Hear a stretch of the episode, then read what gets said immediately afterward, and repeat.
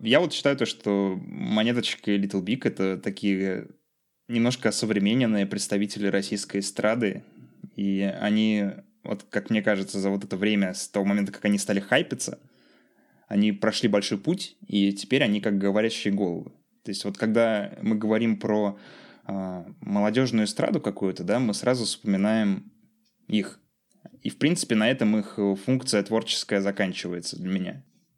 Так, нам нужно вывести какие-то, как это сказать, маркеры, чтобы сравнивать между э, эстрадой, которая была до этого, и вот этими говорящими головами Little Big и Монеточка. Типа, что связывает?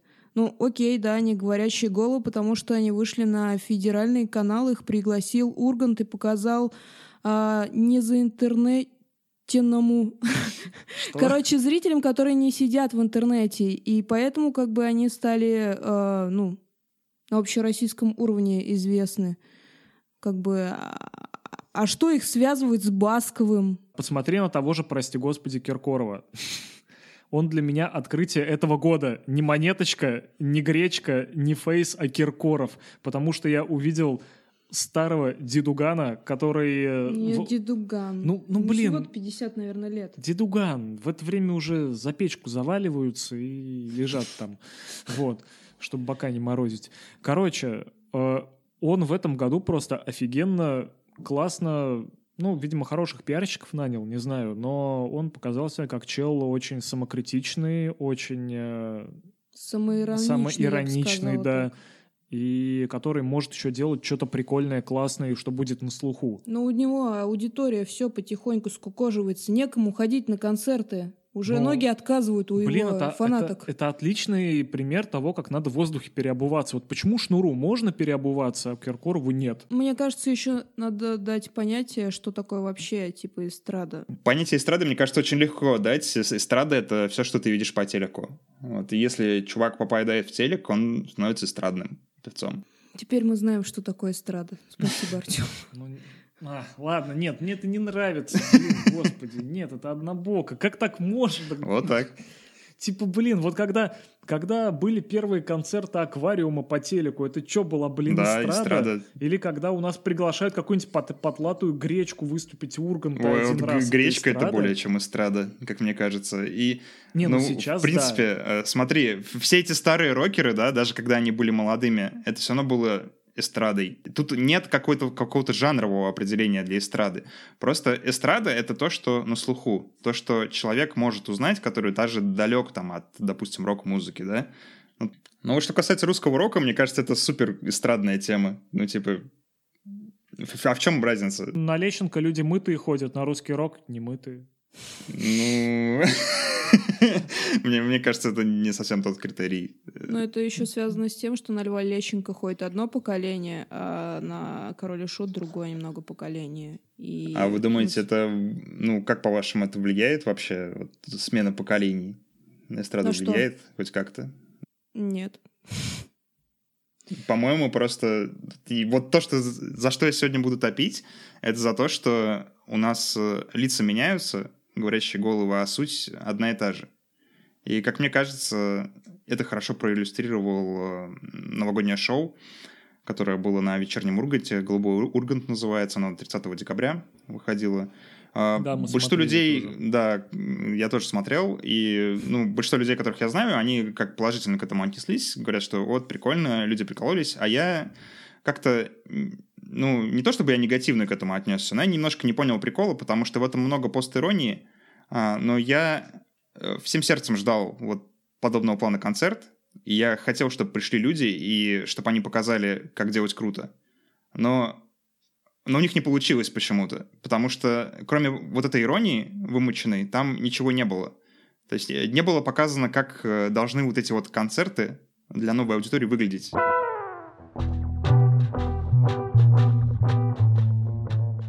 Хей, hey, привет, друзья!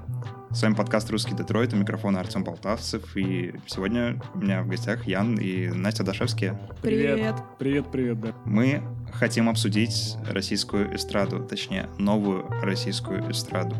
Мы обсудим новые лица, которые мы увидели в 2017-2018 году. В общем, мы возьмем просто весь каст э, «Голубого Урганта», обсудим их, обсудим, почему так, хорошо это, плохо ли это, а, как меняется российская эстрада, меняется ли она вообще, и что век грядущий нам готовит в плане музыки, в плане юмора, в плане а, людей, которые попадают в телевизор.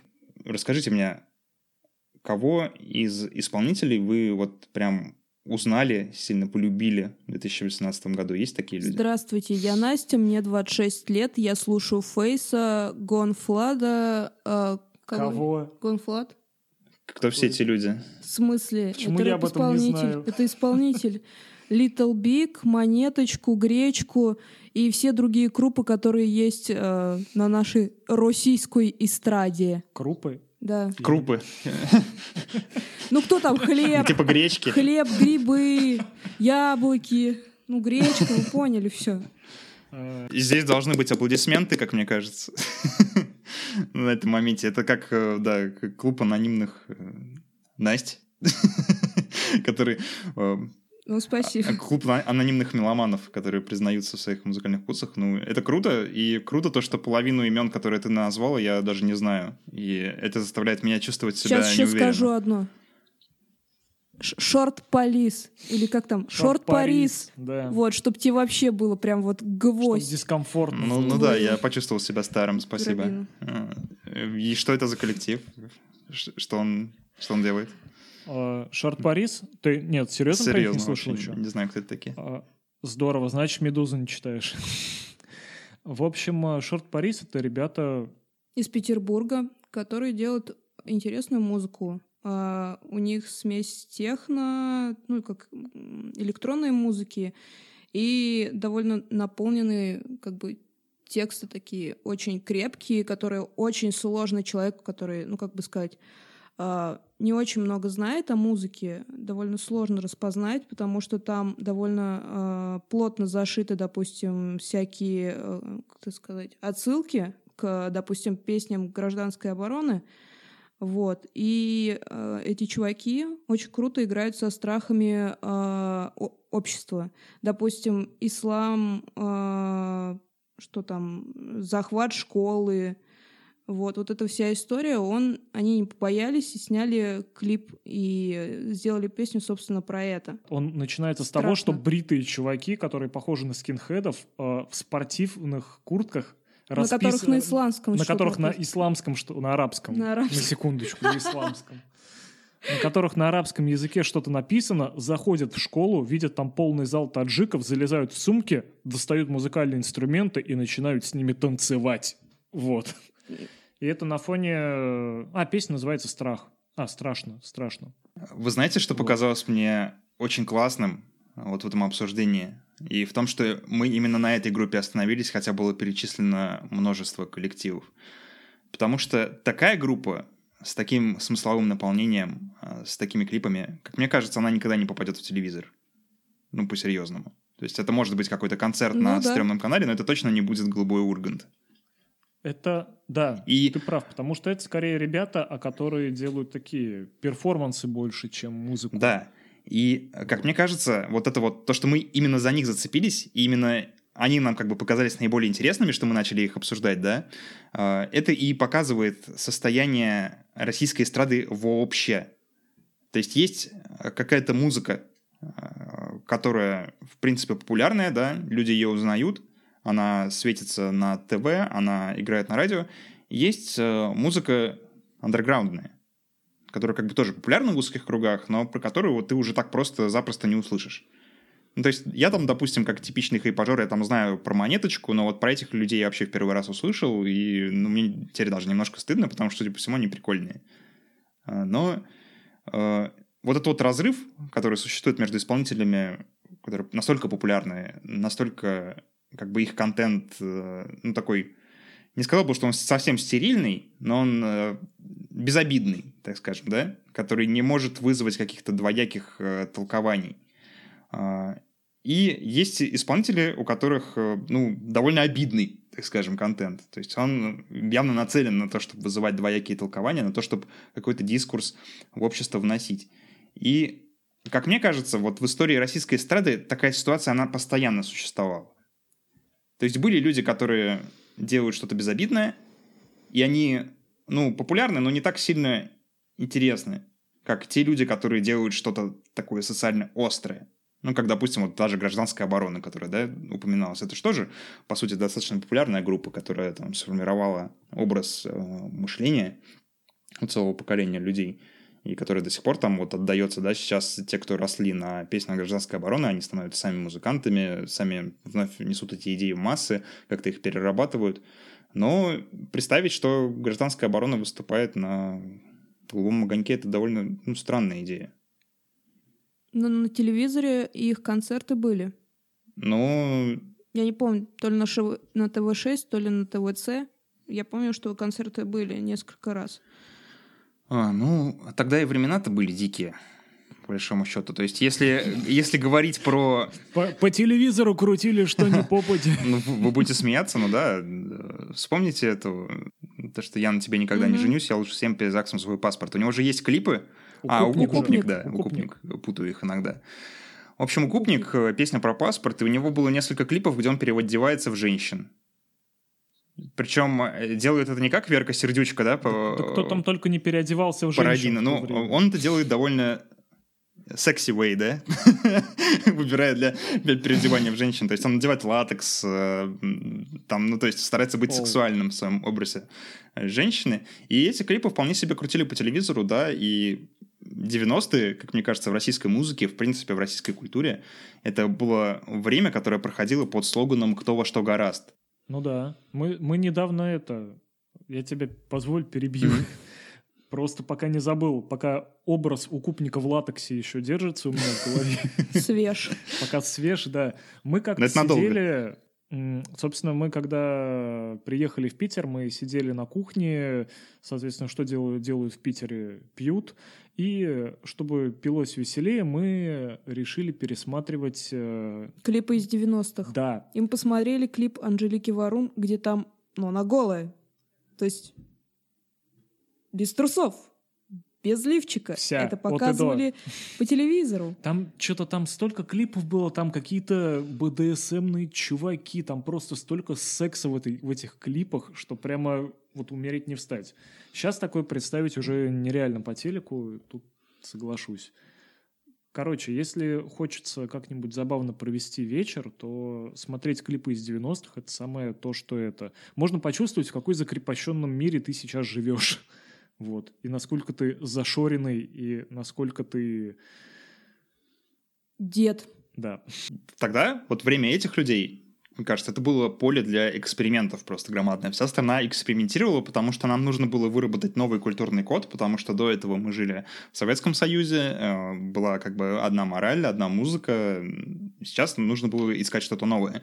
И поэтому пробовали все. То есть э, в певицы шли там э, поющие любовницы продюсеров, выступали там рокеры, которые наконец дорвались до, там, до своей свободы и старались что-то ну, какой-то профит с этого получить, какие-то упоротые кислотой диджеи, э, гомосексуалисты, которые надрючивали ба там и э, прекрасно себя чувствовали. И все это было на ТВ, все это было доступно, его было много, но э, Золотое я бы не сказал, время, что короче. это...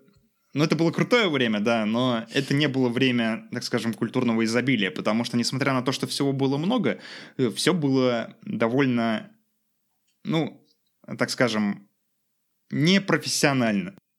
И, и чё? Ну, как бы... Нет, на самом деле меня эта тема Для того с профессиональностью... времени, кстати, это было довольно профессионально, потому что мы, у нас не было, э, как то сказать, индустрии вот этой всей. И для нас конкретно это было круто. Для американцев и для европейцев, которые этим уже там 20-15 лет Больше. занимались. Это, конечно, было, ну, такое себе в сравнении, а для нас это было круто. Потому что новые приемы, новые клипы, новые способы там подавать себя. Типа, это ну, было... А я говорю не про перформанс тут даже больше, а про именно музыкальную составляющую происходящего. То есть э, пели иногда люди, которые совершенно не приспособлены для того, чтобы петь. У них там нет соответствующих знаний, а, их не курирует какой-то знающий продюсер, который много знает про звук и готов чему-то научить. И поэтому, ну, а, выход как бы музыкальный у этих времен, он относительно небольшой. То есть мы все еще помним людей, ну, которые обладали явным талантом, а выделиться тогда на, на общем фоне, как мне кажется, было намного проще, чем сейчас, потому что сейчас талантливых людей гораздо больше в российской музыке, чем тогда.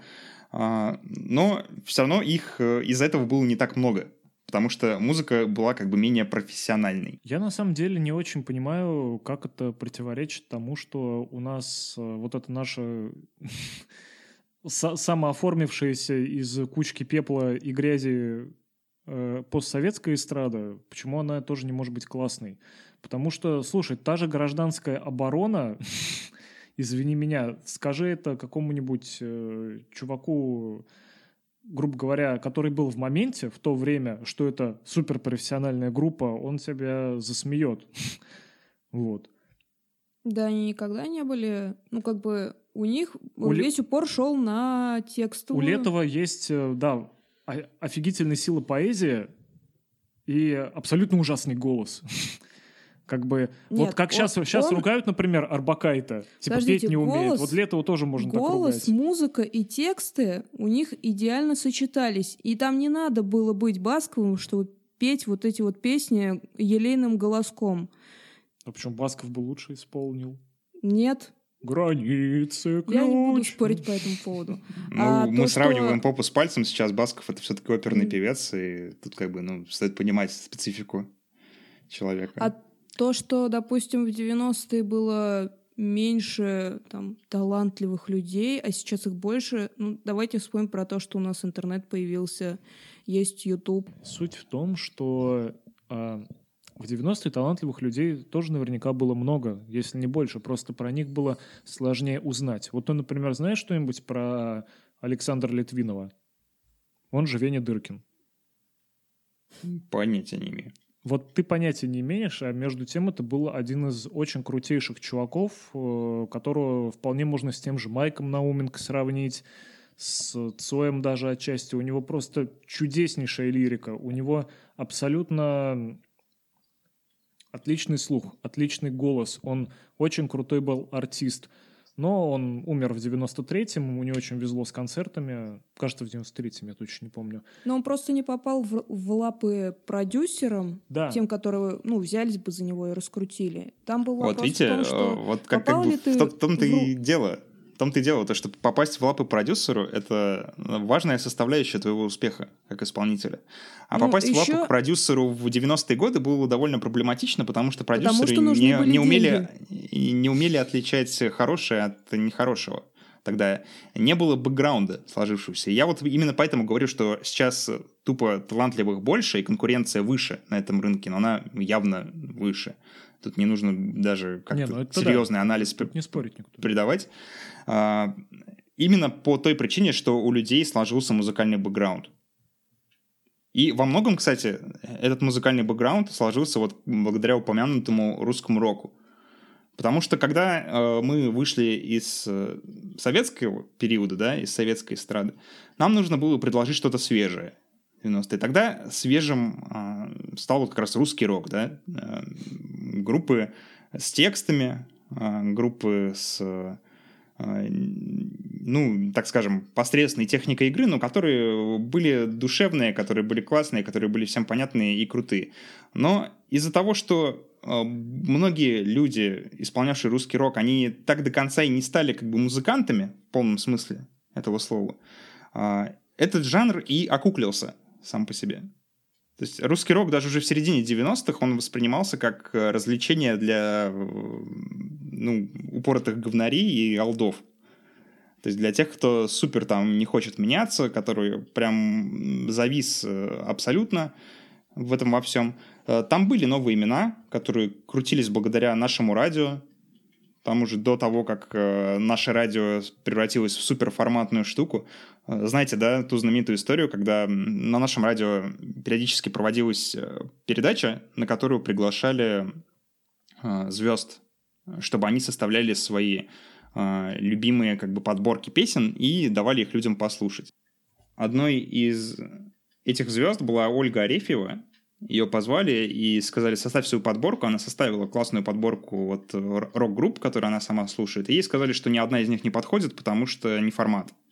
и предложили Э. выбрать как бы свои любимые а, песни из э, списка утвержденных групп. А там были группа «Аквариум», группа «Машина времени», «ДДТ», «Кино», «Земфира», «Алиса», «Наутилус Помпилиус», «Би-2». Ну, то есть, ну, вот эти вот все вот все русские рокеры, вот, которые нам Подожди, а что такого неформатного привычные предложила и- Арефьева? понятно. А, ну, То например, там, э, там был нож для фрау Мюллер, Ого. насколько я помню. А, Янка была, Летов. В смысле, Янка и Летов — это не формат нашего радио? Ну, по-моему, Видимо, не да. особо они Вот- его вот- вот крутили. я- я щас Ну, типа, просто это не радиоформат Очень точно. расстроен. Даже Как у Янки а- есть радиоформат, ну, господи. Нет. Ну, просто насчет Янки у нашего радио было несколько периодов, как бы, когда-то оно качало, а вот эта вот история с, с этой передачей, она была ближе к концу. Я помню, там был жопоразрывательный пост в ЖЖ от э, Ольги Арефьевой, который описывал эту ситуацию. Я, если смогу его найти, я его читал очень супер давно, но он был довольно известный. Я думаю, что я смогу найти на него ссылку, я ее в комментарии обязательно кину, почитайте, Было это бы очень смешно. здорово глянуть, да. А, Ну, вот проблема в том, что вот в 90-е вот мы так ничего и не смогли как бы кардинально иного, кроме русского рока, предложить. И это все выродилось к тому, что в 2000-е э, появилось движение людей, которые от противного шли. В музыке российского сегмента тогда э, процветали группы, которые пели песни на английском. Это вот Ну да. был период, как, как раз, когда мы учились в старшей школе. Вот сейчас пытаюсь вспомнить кого-нибудь с того периода, но я помню, было множество прям групп. А, Мне бы еще вспомнить все их названия. Я помню их концептуально, но не помню их по именам. Слушай, помню, мне были кажется, даже са- не столько, не столько важно именно их сейчас накидать. Можно попросить накидать кого-нибудь в комментарии. On the go. Что? Это же, это же современная наша группа. Ну, когда мы Но они из школе, они 2000-х, тоже как играли. я знаю, да. Да? Серьезно? Да. Я, я про них узнал только в университете. Поздравляю. Оу, ладно. Нет, я думаю, что можно Слушайте, попросить помните Cheese People? Cheese. People? Да. Да, были такие. Я бы не сказал, Вот. что это прям супер мейнстрим был. Это тоже было что-то такое бодрое и, дра- и ткачевое, элитарное, как модно говорить. Я хотел вер- вставить э, немножечко про рок-музыку и прочее, но не рок-музыка же единая. В 90-е было много попа, в 90-е как раз начинался хип-хоп, электроника перла во, во все поля. Нельзя все сводить только к русскому року и русскоязычной музыке. Мне почему-то кажется, что мы с тобой прочитали один материал. Э, На «Медузе» А было- скажи, где был- он? был большой, нет? Я- Был я не большой читал материал, который как раз вот ровно точно так же формулировал тему, как она у нас в подкасте сформулирована. И там вот прям вот почти то же самое все было, вот те же самые ты палишь позиции. его, а? В смысле? Ну, а, Если я полю, то это потом мы вырежем на монтаже. Мы же На общаемся. самом деле, Мне э, это не- интересно. неудивительно. Неудивительно, что такая позиция популярна, потому что, Но ну, как мне кажется, место, она у, у нее как бы, да, есть сила у этой позиции. То есть это- эта концепция, ну, как мне кажется, она рабочая. Потому что даже если смотреть на то, что было там в русском техно, да, в русском рэпе, там, и не, не к обеду будет вспомнен там Децл, да, э, тот же. Да почему Это нет? же Тот все жанры, Децл в свое которые... время был молодец. Сейчас он уже Ну, странный. Ну, Децл в свое время был суперформатный чувак, которого как бы батя-продюсер двигал вот, в форматную сторону. Про это даже сам Децл говорит. Он сейчас сменил никнейм, я не помню, какой у него сейчас никнейм супер замороченный, но он не раз упоминал про то, что тогда он как бы делал форматную вещь для бабок. Летрак ну, сейчас у него... Да, да. А, Как бы это не соответствовало как бы его видению там э, рэпа и его желанию развиваться, но вот он делал, потому что бабки. А, Допустим. И а, в итоге так получилось, то, что все это тоже как бы заморозилось. То есть тут у нас был период в 90-е, когда у нас э, рэп- рэперы были на гребне волны, да, вот тот же Децл там, э, можно было пейджер выиграть, там, если собирал э, этикетки от э, Pepsi. И реклама это тоже с вечеринкой везде крутилась. Но потом все это окуклилось, и рэп хоть как-то начал возрождаться. Потом уже в 2000-е, мне кажется, через вот эти пацанские движухи. Там сначала э, группы вроде «Фактор 2» там с какими-то рэп-ставками появились, потом уже супер пацанские группы. Каста. Юг. Южные гова- головорезы, если что. Что? Южные Серьезно? головорезы, да. У них сокращенный юг. Про Там самое было- смешное, что я про рэп не аббревиатура. знаю ничего. Я Да. могу про русский рок Каста, рассказать. Крэк, э, Асай. Но вот мне кажется, что влияние русского рэпа на эстраду и на в целом музыкальную культуру россиян, оно в те времена было намного меньше, чем влияние русского рока на то же самое. Без обид. То есть, да, сейчас э, рок как бы мертв, ну, то есть его уже, наверное, из молодых совсем никто не слушает. А Сейчас э, рулит всем рэп. Это, наверное, прикольно, наверное, круто. Ничего плохого в этом нет.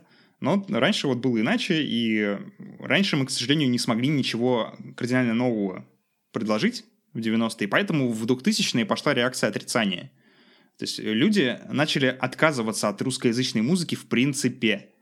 И я помню, тогда очень популярна была позиция, которую я тоже исповедовал одно время, что я не слушаю русский кал. Да, да, да. У меня лучший друг, мы с ним задружились на почве того, что он слушал только западную музыку, а я только русскую. И я ему все время таскал на плеере какие-нибудь треки, запихивал его в наушники. Ну, послушай, ну, ну ты какая лирика, ну ты какой голос. Он такой... Вот. А потом, собственно, как-то все сбалансировалось, мы выросли и начали слушать просто хорошую музыку. И вот для меня как бы переход между 2000-ми и 2010-ми, он ознаменовался тем, что я начал слушать русскоязычные группы. То есть я понял, почему? что... а, потому что я увидел развитие в этом, что русскоязычная музыка, она существует и развивается. А кого ты послушал первый раз, когда я тебя цепануло? С кого ты начал русскоязычную слушать музыку? Ой, знаешь, я уже даже с трудом, наверное, буду вспоминать э, их имена, потому что было это сто лет назад, но я помню, что там были какие-то супер андеграундные чуваки, которые играли супер блюз рок. Сейчас они, по-моему, переформатировались под какие-то новые тоже форматы, какой-то синти-поп стали играть. Но а, тогда для меня это было ново и круто, и я, наверное, через узнавание к этому пришел. То есть я, мне дали послушать группу, я такой послушал, блин, прикольно. А мне такой говорят, а они русские. Я такой, нифига себе. То есть я не ожидал. Для меня это звучало вот как что-то западное. Так, погодь, Я маленькая как- деталь. А, а пели они на русском или на английском? Нет, э, как бы это был переходный период, поэтому они пели на английском. Но потом, через вот такие группы, которые были как бы созданы русскими парнями, девчонками, да, но пели на английском, я перетек в что-то новое.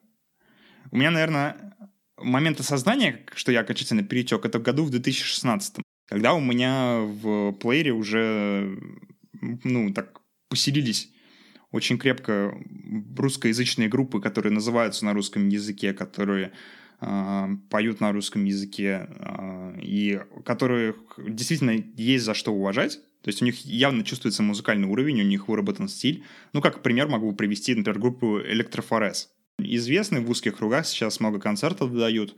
Э, Не сказал бы, что их когда-нибудь позовут на Ургант, но может и позовут, кто его знает. Но они такие немножко андеграундные чуваки, и они играют э, такую, знаешь, э, синти-электронщину. И они очень похожи на Депешмот ранних. Прям местами очень сильно. А, я думаю, это надо бы как-то постепенно выбираться больше к э, дню сегодняшнему. К молодому. Мы и подвели, на самом деле, довольно-таки плавненько, и мне понравилось. Э, То, что в 2000-е было отрицанием, да, отрицанием русскоязычной музыки, а, это был как бы ответная реакция была на засилие русского рока, который всем надоел. К концу 2000-х всем настолько надоели эти русские группы, которые играют какую-то непонятную фигню на иностранном языке, что маятник начал качаться в другую сторону. И сейчас мы пришли уже к тому, что русскоязычные исполнители, которые поют на русском языке, они вновь популярнее, чем те, кто выбирает английский для себя. И сейчас, в принципе, русскоязычная музыка в России — это такой, ну, сложившийся мейнстрим. Что представить себе, например, в середине э, 2000-х было бы сложно. Теперь окончательно подводя все это к теме, собственно, передачи нашей эфирной, невероятной, э, я На 40 хочу сказать, экспозиция что закончилась. это, это сложная тема. Это сложная тема, которая требует погружения. И мне кажется, мы его дали. Но а, в чем отличие? В чем отличие перехода вот с э, русского рока там на англоязычный, э, англоязычную музыку, которую играют э, российские исполнители, с перехода вот с этой музыки на новое прочтение русскоязычной музыки? В том, что появился интернет в это время. Он появился, он развился, и много талантливых ребят тем самым получили толчок к развитию. И именно поэтому, как мне кажется, мы сейчас, вот в 2018-2019 году, имеем э, засилие блогерских групп. То есть много блогеров, которые делают музыку, и эта музыка довольно успешная. То есть эти блогеры собирают э, невероятное количество там, людей на своих э, концертах, и всем очень нравится. Именно поэтому, потому что появились новые э, способы продвижения. Но вот давайте с вами поговорим, Давайте. отличается ли качественно эта музыка от э, того, что было раньше. Потому что когда интернет только-только появлялся, да, это был год 2007-2008, вот ближе к 2010, тогда для меня и для многих моих э, друзей это была такая площадка абсолютной свободы, которая предлагала тебе новый experience. То есть тебе надоело то, что ты получал по телевизору, надоело то, что ты получал по радио, ты шел в интернет, и ты получал новое. Ну, знаешь, для меня для меня интернет это была в первую очередь площадка, где я мог э, общаться. Не просто что-то получать, а участвовать именно в коммуникации. Я как-то к интернету не относился как к, к телевизору номер два. Вот. Для меня это всегда была площадка в первую очередь про общение, про то, чтобы строить связи с другими людьми. Ну, такой, знаешь, выйти во двор, только не во двор. Вот. Ну, то есть ты такой мессенджер-гай, то есть ты не использовал YouTube на момент э, его зарождения, то есть не следил Нет, за Мэдисоном и его я... творчеством. Ну, Абсолютно. Я к YouTube такого. присоединился только очень-очень поздно, местами, то это где-то ну, только в университете, наверное. Там год, может, с 12-го. Как ни странно, на YouTube меня привел э, не Мэдисон, а Стас. Здесь есть хорошо. Вот. Потому что кто-то там показал его ролик, это было смешно, весело, как сам себе режиссер, только такой, хэ-хэ-хэй. Вот. Смешными mm-hmm. комментариями. Да. Тральными. А, и все. И я там что-то что-то начал посматривать, потом аккаунт завел, а вообще на YouTube меня при, привела покупка телефона на андроиде. так что Потому что Android... Можно сказать, тебя насильно заставили неудобно. смотреть YouTube? Да? Нет, почему мне... Я самого начал смотреть, просто когда у тебя есть аккаунт, ты, ну, ты сам понимаешь, когда вокруг тебя эта экосистема есть, ты сам уже начинаешь пользоваться этими. А вот это что, вот это что, а вон то что. А до этого я спокойно там существовал с почтой на Яндексе, и мне было отлично. Интересно, что э, у тебя именно такой опыт, потому что у меня все было совершенно иначе. То есть для меня интернет, помимо того, что это была площадка для общения, естественно, для меня это была площадкой нового контента. И, в принципе, многие блогеры, которые сейчас популярны, да, они приходили к своей популярности как раз вот этим путем. То есть э, позиционирование было такое. Я говорю о тех вещах, о которых не говорят по телеку. Я более молодой, я говорю с тобой на одном языке, мне можно доверять. И это вот было новое ощущение. И у меня тогда складывалось впечатление, что блин, скорее бы уже телек все окуклился. Чтобы вот такого контента стало больше. Чтобы э, пришла вот эта новая волна, да, и все изменилось. То есть э, новости бы стали там более дружелюбными, более классными. Там, ну вот все, все вокруг, вся коммуникация вот массовая, она бы поменялась. Ну вот по, по моим каким-то подростковым таким прикидкам это должно было произойти. Но сейчас, в 2019 году, посмотрев э, «Голубой Ургант», я понимаю, что нифига не, не изменилось. Вообще нифига Погоди, не изменилось. А, а что тебе там не понравилось? Что, что ты ожидал там увидеть скорее и в чем ты разочаровался? Знаешь, мне не все не понравилось. Я не супер хейтер, наверное, голубого. Мне не нравится эта команда. Мне не нравится эта экспедиция. Да, мне нравятся да, эти, эти матросы. матросы. Мне вообще ничего вообще не ничего нравится. Не нравится да. Капитан Смолет, One Love. А, но я посмотрел а, сначала, как выступает Иван Дорн, и он круто зажег. Вот, серьезно, ребят, Иван Дорн — это лучшее выступление на Голубом Урганте, вот что было. Потому Ой, что... Нет. Ой, нет, он, не он, он настолько хорош, он хорошо поет, он хорошо двигается, он зажигательный, песня выбрана замечательно. И я ждал чего-то в этом роде. Потом, когда началась какая-то постирония, которая не заканчивалась, вот все время, пока шла передача, вот это был Так один она большой... и началась. Там с самого начала как бы все началось, да, даже с э, прически Гудкова. То есть то, что ему приклеили эти пряди, там сзади у него торчали несуразные. Это уже, ну, тоже была постирония. Но суть в том, то, что я устал на это смотреть. То есть если поначалу это забавляло, а потом это начало бесить, а в конце я понял, что за этим скрывается э, благолепное ничто. И нет идей. Нет идей, как сделать по-новому, как сделать классно. Погоди, и что стой. э, мы придем к тому, что потом вот эти самые рожи, которые нам презентовали да, в 2018-2017 году, которые стали популярными, они потом точно так же окуклятся, и это произойдет намного быстрее, чем происходило раньше. То есть они вот буквально за пару лет окуклятся, и будет точно так же на этих голубых огоньках с точно такими же вот фейковыми смайлами сидеть. Потому что концептуально ничего не изменилось. Просто э, сменились старые рожи на молодые рожи. Слушай, погоди, а почему что-то должно было измениться? Голубой Ургант — это, ну, очевидно, пародия. И как бы она, она, во-первых, сделана в очень хорошем формате. Там всего час. Это не надоедает. Ну, по крайней мере, мне это не надоедало. Я просто орал как тварь, когда видел... Вот э, с чего меня разорвало, это когда стоит поперечный, читает несмешной монолог и показывают э, монтаж э, кадров из зала, которые очевидно сняты в другое время, и где поперечному хлопает сам поперечный. Вот тут я даже на паузу поставил, чтобы проржаться хорошо, понимаешь? Это очень точно бьет как раз э, в те штуки, которые мы видели на этих огоньках постоянно, да и вообще на всех шоу.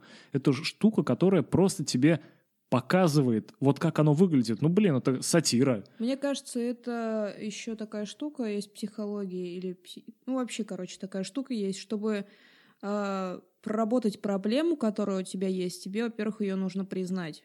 Мне кажется, вот это выступление, оно как раз, вот эта вот передача, она как раз была про то, что мы признаем, что есть такая проблема. Может быть, на следующий раз, но мы не будем надеяться, что будет что-то другое. Это, ну, такая психотерапевтическая, что ли, штука.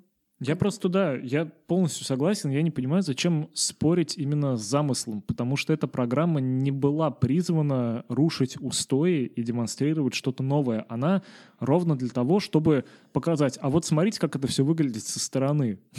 Потому что многие об этом говорят, но никто этого еще не делал. Я не говорю, что «О боже, это супер гениально!»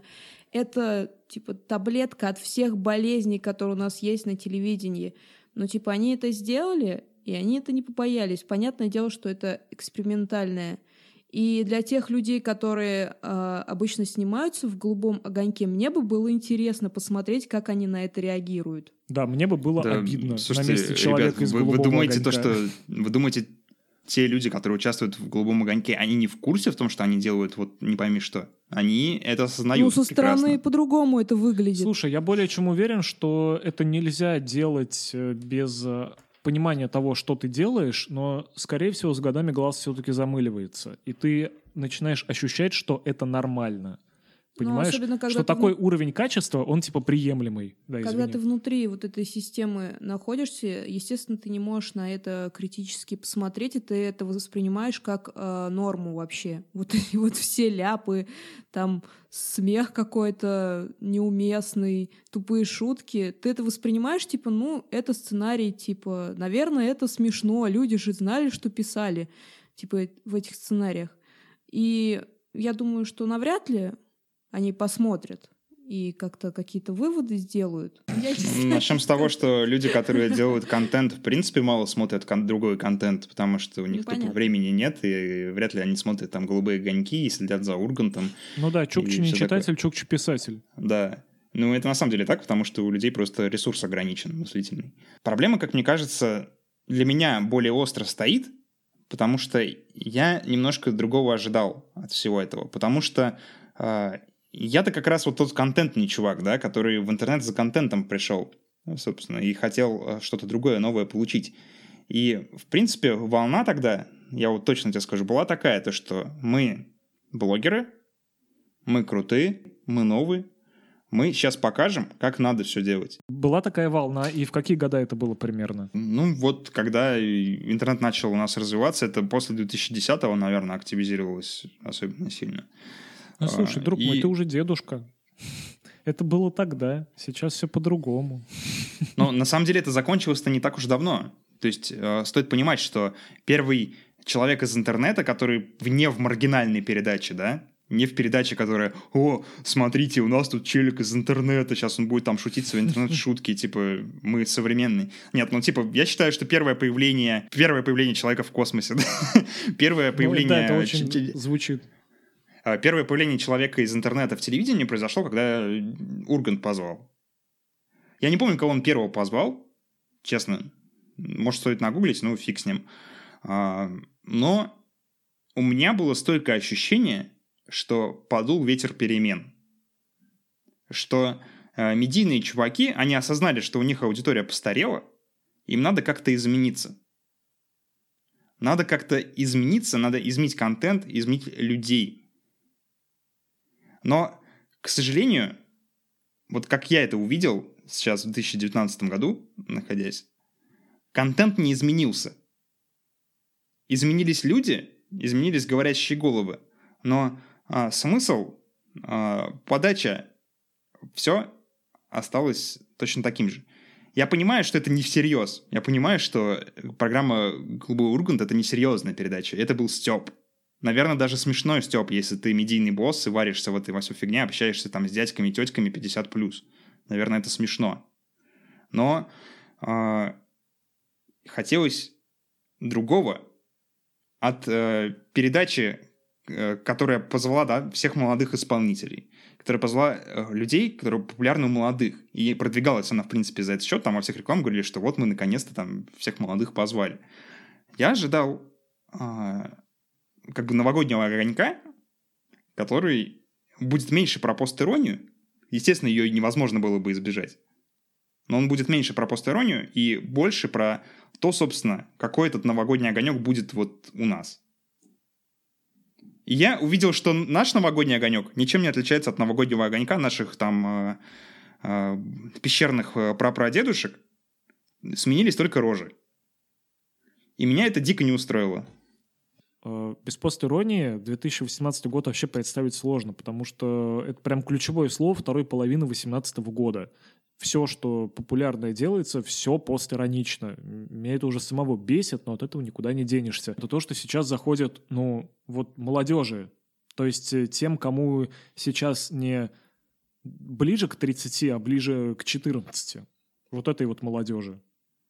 Как и может это заходить, если они этот голубой огонек не видели толком, как мы его видели. Мы из года в год смотрели на эти тупые голубые огоньки. Это сделано все на наш возраст для людей, которые уже давно это видят и давно над этим угорают и кекают. Это не для 14-летних девочек и мальчиков. Им вообще на этот голубой огонек ну, наложить. В смысле? Они, Они на Ютубе смотрят. Блин, зачем им это смотреть? Они да. от начала до конца это не смотрели. Сейчас уже молодежь так не тусит с родителями, как мы раньше сидели. Они сидят в интернетах, в ютубах своих. Они. Все, наступил момент. Они. Мне дико понравились две ваших точки зрения. И самое интересное, что я не считаю их противоположными. Я сейчас попытаюсь их объединить. А, потому что Целуйтесь. голубой... Да-да-да, now kiss. потому что «Голубой Ургант» — это передача, которая сделана вот по методике так, чтобы зашло вот, вот 14-летним, но при этом она рассчитана на другую аудиторию. Даже вот если смотреть на выбор песен, да, там хиты 90-х и нулевых звучали. То есть то, что нам с вами близко, потому что мы в это время росли. То есть человек, он когда э, растет, э, когда детство у него проходит, он напитывается музыкальной энергетикой, он потом всю жизнь эту музыку так или иначе воспроизводит, то есть она на него влияет. И то, как они музыку выбирали, это показывает, что они на нас. Это для нас, для поколения там 25 плюс, да. При этом это сделано вот методой, которая близка другому поколению. которая, может, и может там вот сидеть и 50 минут кекать над э, тем, э, что э, тут постерония, ой, боже, как это похоже на то, что происходит там в телеке на другом канале, только здесь вот, вот поперечный вместо условного Петросяна. Возможно, поэтому такие чувства смешанные у меня. Потому что аудитория одна, а методы какие-то другие. Ну, блин, я думаю, что просто так взять и под Новый год, когда все сидят с салатиками, с водочкой, с селедочкой, сидят и бахнуть э, на федеральном канале э, совершенно новое шоу на несколько часов, мне кажется, ну, это не очень хорошая идея. Ну, как минимум, переключит. А по старым лекалам, ну, с новыми лицами, со старыми шутками. Это же вот гладко постелил, как-то мягко постелил, чтобы это нормально все это воспринималось, понимаешь? Как бы... А в следующий раз, может, и новое можно будет. А может и нельзя. А может и нельзя. А может и нельзя, да. А может мы и завязнем в этом. А, а может быть и не так уж и плохо делать такие шоу. Я вот делаю уже там пятый год, и вроде нормально. Но вот так вот потихонечку и происходит вот это вот творческое старение. То есть человек, он окукливается в этом. И, и я, в принципе, согласен с тобой, Настя, что это был бы слишком суровый шаг делать принципиально новое новогоднее шоу для Первого канала, да? Но mm-hmm. суть в том, что это и не было новогоднее шоу. Они это в 30 декабря пустили, потому что они обосрались. Но они поняли, что они не могут этого сделать вот именно в новогодии. Они не стали рисковать. Поэтому все, что было, это был эксперимент. Как мне кажется, эксперимент не совсем удачный, потому что он каким-то магическим образом выявил, что у нас эстрада, в принципе, та же осталась. То есть все эти люди, они точно такие же они не изменят игру принципиально. Они в нее Слушай, вклинятся, и они под нее подстроятся. У меня вопрос. Ну да, кто-то подстроится, кто-то сойдет с дистанции, кто-то, может быть, э, один из десяти останется крутым андеграундным чуваком и умрет в 27. Просто я не понимаю, на основании чего этот вывод сделан, что они те же самые. На основании того, что они те же самые маски напялили, но это и мы с тобой можем сделать. Что мы с тобой, выйду ночью в поле споем, ой, с конем не споем на федеральном канале.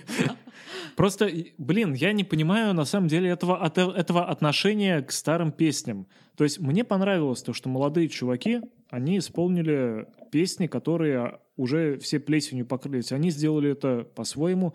Песни эти хорошие. Ну, блин, ну объективно, ну ок же песни. Ну какие к ним претензии? Исполнили хорошо. Ну ладно, можно попинать монеточку за кавер на заре. Но я очень люблю на заре, поэтому я не буду пинать монеточку. Да проблема-то не в песнях. Проблема в подаче. Проблема в том, что кроме постеронии там нет никакой новой идеи того, как это должно быть.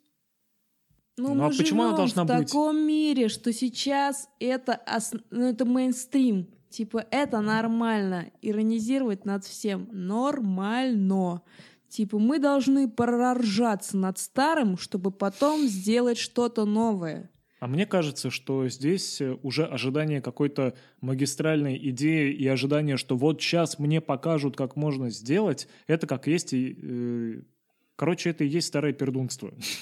Потому что это вот это желание, то, что вот был у нас рок, вот рок у нас был, короче, такой, он всем показал. Вот это было ново. А Слушай... А что они сейчас так не делают? И вот стоишь ты клюкой машешь, типа, дайте мне рок. А рок уже умер. Есть постерония, на, кушай. Я ожидал, что пришествие блогеров на ТВ... Оно изменит ТВ. Оно изменит ТВ, да. А не получилось, а получилось, что это ТВ блогеров изменило. Как бы наоборот получилось. Ну, вот. слушай, бабки у кого? Бабки у кого? В ТВ или у блогеров? Типа... Довольно странно приходить в чужой монастырь со своей огромной книгой да. и говорить, так, Эрнст, короче, сейчас будем снимать влоги Поперечного. Короче, в прайм-тайм пустим, чтобы да. все знали, как он дрочит и ругает власть. Типа, конечно, такого не будет. Ты приходишь в формат. Это формат. И ты должен себя вести по форматному. Если бы Эрнст пришел на YouTube, то Эрнст, скорее всего, вел бы себя немного по-другому. Недавно смотрела передачу «Зашкварные истории» с Тимуром Батрудиновым. И он говорит, ребят, вот ему сколько? Ну, ближе к 40 уже должно быть, да? Это человек старой формации. Он говорит, ребят, вот я советский человек, потому что вот, вот то, что вы тут про Дрочева рассказываете и про всякие вот эти мерзкие истории, я вообще себе такое представить не могу, чтобы я такое рассказал без как бы принуждения и без приглашения на передачу, ну просто так, на телевидении, в шутку вписав. А вы это сделали.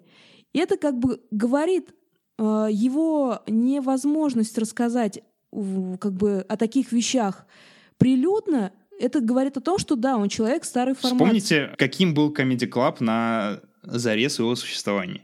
Что говорили эти люди? Отвратительным. Что они только не говорили. Он был отвратительным, он и сейчас, ну, не очень, с моей точки зрения, как бы с э, вкусовщины, да, моей. А, но подача. Подача была такая, что мы юмор новой формации мы говорим про что-то такое, о чем старые юмористы никогда не говорят. Слушай, мне кажется, все вначале говорят про что-то новое. Вот в том-то и дело. То, то, что заход. буквально за 10 лет эти люди превратились в э, рафинат.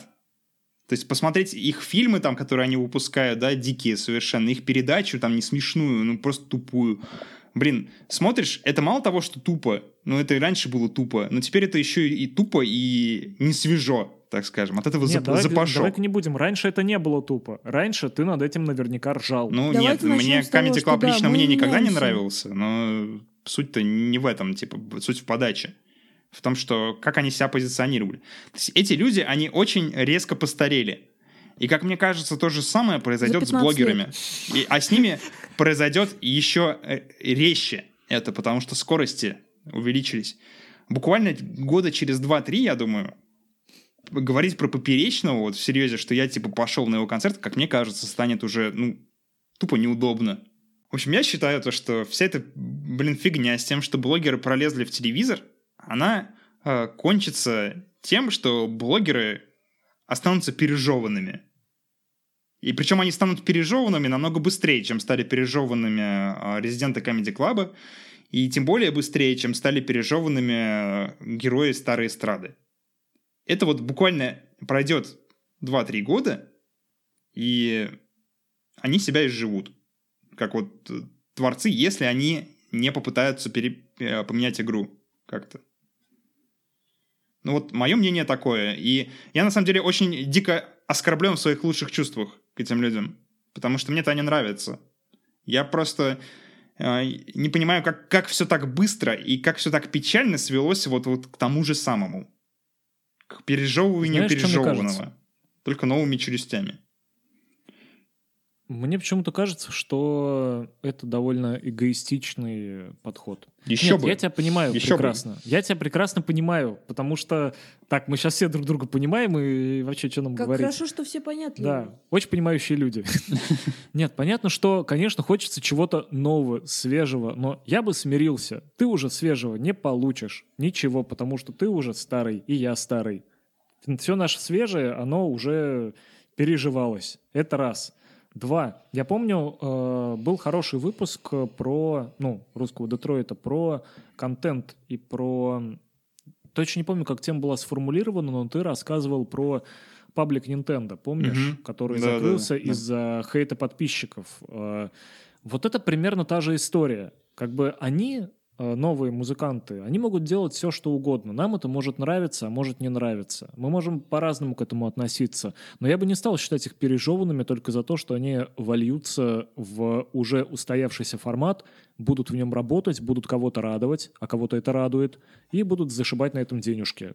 Почему бы и нет? Не-не, чувак, ну есть как бы разница между выражением мнения и э, когда ты пишешь гадкий комментарий чуваку в инсте где-нибудь или еще что-нибудь. Естественно, я не буду никого агитировать там против э, блогеров. Пожалуйста, нравятся вам блогеры, нравится вам голубой урган, ну смотрите, типа вопросов нет. Мне тоже пара выступлений там понравилось, все окей.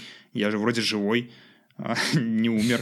Да нет, я не... слушай, я Просто... не про то, что выражение мнения. Мнение это выражать это хорошо. Я про то, что в принципе что-то требовать от этих людей странно и расстраиваться из-за того, что они не оправдали каких-то твоих ожиданий, тоже грустно.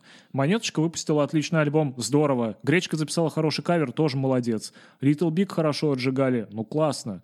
Если они превратятся во что-то вроде Кобзона, то, ну, Ну, ок. это их судьба, о чем мы теперь сделаем? Мы Это их судьба, это их выбор, да. Такой, знаете, эстрадный фатализм просто. Ну, это моя А судьба. у меня, у, меня, у, меня, у меня, в принципе, такой фатализм э, во всем в отношении к другим людям. Потому что другие люди мне ничего не обязаны. Если я хочу какой-то революции в музыке и на телеке, и ее не получаю, ну, а я тоже хочу. То я иду в другое место а, искать. то я иду в другое место. Мгм. Если другого места нет, то я иду писать подкаст с тобой про то, как все плохо. Не- Нет, ну, подкаст у нас не про то, как все плохо. Подкаст про то, что перемены не произошли. А, Ну, как мне кажется. Ребят, те, кто слушает, что вы думаете на этот счет? Пожалуйста, переходите в нашу группу ВКонтакте, которая называется «Русский Детройт». Оставляйте там свои комментарии и напишите нам, а понравился ли вам «Голубой Ургант» в этом году? Зацепил ли вас вот такой формат? Считаете ли вы, что он свежий, что он классный, прикольный? Или наоборот, вы, как я, пердите про то, что вам не хватило перемен. Давайте делиться мнением, посмотрим, а, действительно ли все было классно и круто. Мне вот интересно почитать мнение других людей. Я подозреваю, что вряд ли кто-то со мной согласится. Возможно, я просто, правда, сильно заморочился и слишком многого ждал от этого всего. А вот поделитесь своим мнением и посмотрим, посмотрим, где правда. А еще вы можете поставить нам 5 звезд в подкаст-приложении, если вы слушаете нас там. Это приложение подкасты на девайсах Apple, это любое подкаст-приложение на Android смартфонах. Вот можете класснуть, 5 звездочек, оставить отзыв. Это сильно-сильно поможет нам в продвижении подкаста. А с вами были мы, и всего хорошего. Пока. Пока.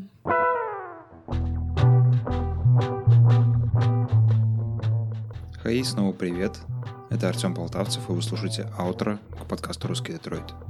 Я начну с благодарности. Хочу поблагодарить Ивана Неустроева и Ивана Подоприхина за то, что они поддержали э, нашу компанию по сбору денег на второй микрофон. Это очень сильно приблизило нас э, к покупке второго микрофона. Сейчас я его уже заказал, мы собрали необходимую сумму, и совсем скоро качество подкаста станет э, лучше, и записываться нам будет проще, за что всем, кто донатил, но особенно двум Иванам, большое человеческое спасибо.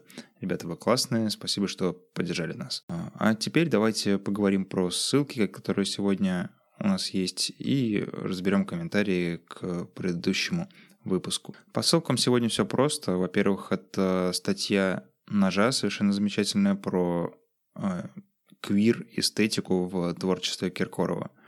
Мне кажется, что Киркоров — это один из э, положительных э, примеров э, российской эстрады, поэтому почитайте, достаточно интересная позиция.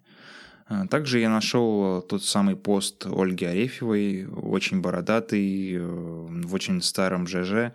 А, Тоже почитайте его, это интересно. Пост про наше радио, про то, как в поздний период существования станции она превратилась в такое форматное говно. Что касается комментариев, мне хотелось бы выделить э, комментарий к прошлому выпуску Александра Фытова. В прошлом выпуске мы говорили про парасоциальные отношения, такая достаточно интересная тема. И Александр сказал, что вообще интернет — это классная тема, когда ты можешь стать чуточку ближе к своим кумирам.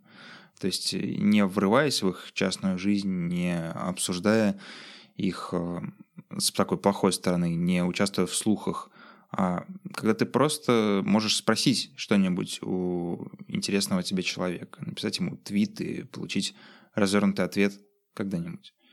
Да, мне тоже нравится эта идея, мне нравится, что э, сейчас знаменитые люди, они намного ближе к своей аудитории, чем когда-либо. Со временем, возможно, знаменитые люди, они э, превратятся в таких как, как бы блогеров. То есть так или иначе, если ты знаменит в какой-то сфере, ты будешь э, блогером, ты вынужден будешь транслировать свою жизнь, потому что связи укрепляются со временем. И не знаю, хорошо это или плохо, но это так. Еще был классный комментарий от э, слушателя Султана про э, то, должен ли объект э, парасоциальных отношений осознавать существование фэндома вокруг э, своего кумира. И является ли это критерием для того, чтобы признать отношения парасоциальными. Как мне кажется, не совсем является, потому что парасоциальные отношения невозможны, даже если фандома нет. То есть ты можешь а, общаться, как бы следить за жизнью человека, который не сильно известен. Ну, вот, например, там это сын маминой подруги, да, твоей, который лучше тебя во всем, и ты следишь за ним в Инстаграме, чтобы, ну, не знаю, чтобы болезненно как-то прикрыть вот, недостатки в собственной жизни. При этом он не является известным человеком, вокруг него не существует фэндома, и это все равно парасоциальные отношения. То есть, как мне кажется, парасоциальные отношения, их опознать достаточно просто. Это отношения, которые, а, в которых один участник много знает про другого, а второй участник ничего не знает про первого. Вот э, в таком виде они и существуют. Если вы хотите, чтобы я разобрал ваш комментарий к этому выпуску в следующем, то оставляйте его в нашей группе ВКонтакте, которая называется «Русский Детройт». Мы любим пообщаться. Там у нас э, приятная атмосфера в комментах, поэтому ничего не бойтесь, пишите, что думаете. Это э, будет классно и интересно. Если хотите поддержать нас материально, это сделать можно на Patreon, patreon.com slash russiandetroit.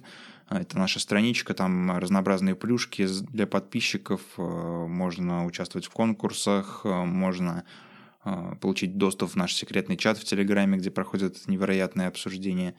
В общем, веселимся как можем. А если вы не хотите или не можете поддержать нас материально, то это тоже окей. А, просто продолжайте слушать, это уже достаточный мотиватор для того, чтобы выпускать новые эпизоды подкаста. Можете поставить нам 5 звезд в подкаст-приложении, которое вы используете. Это очень поможет. Спасибо, что слушали, ребят, и мы обязательно услышимся на следующей неделе.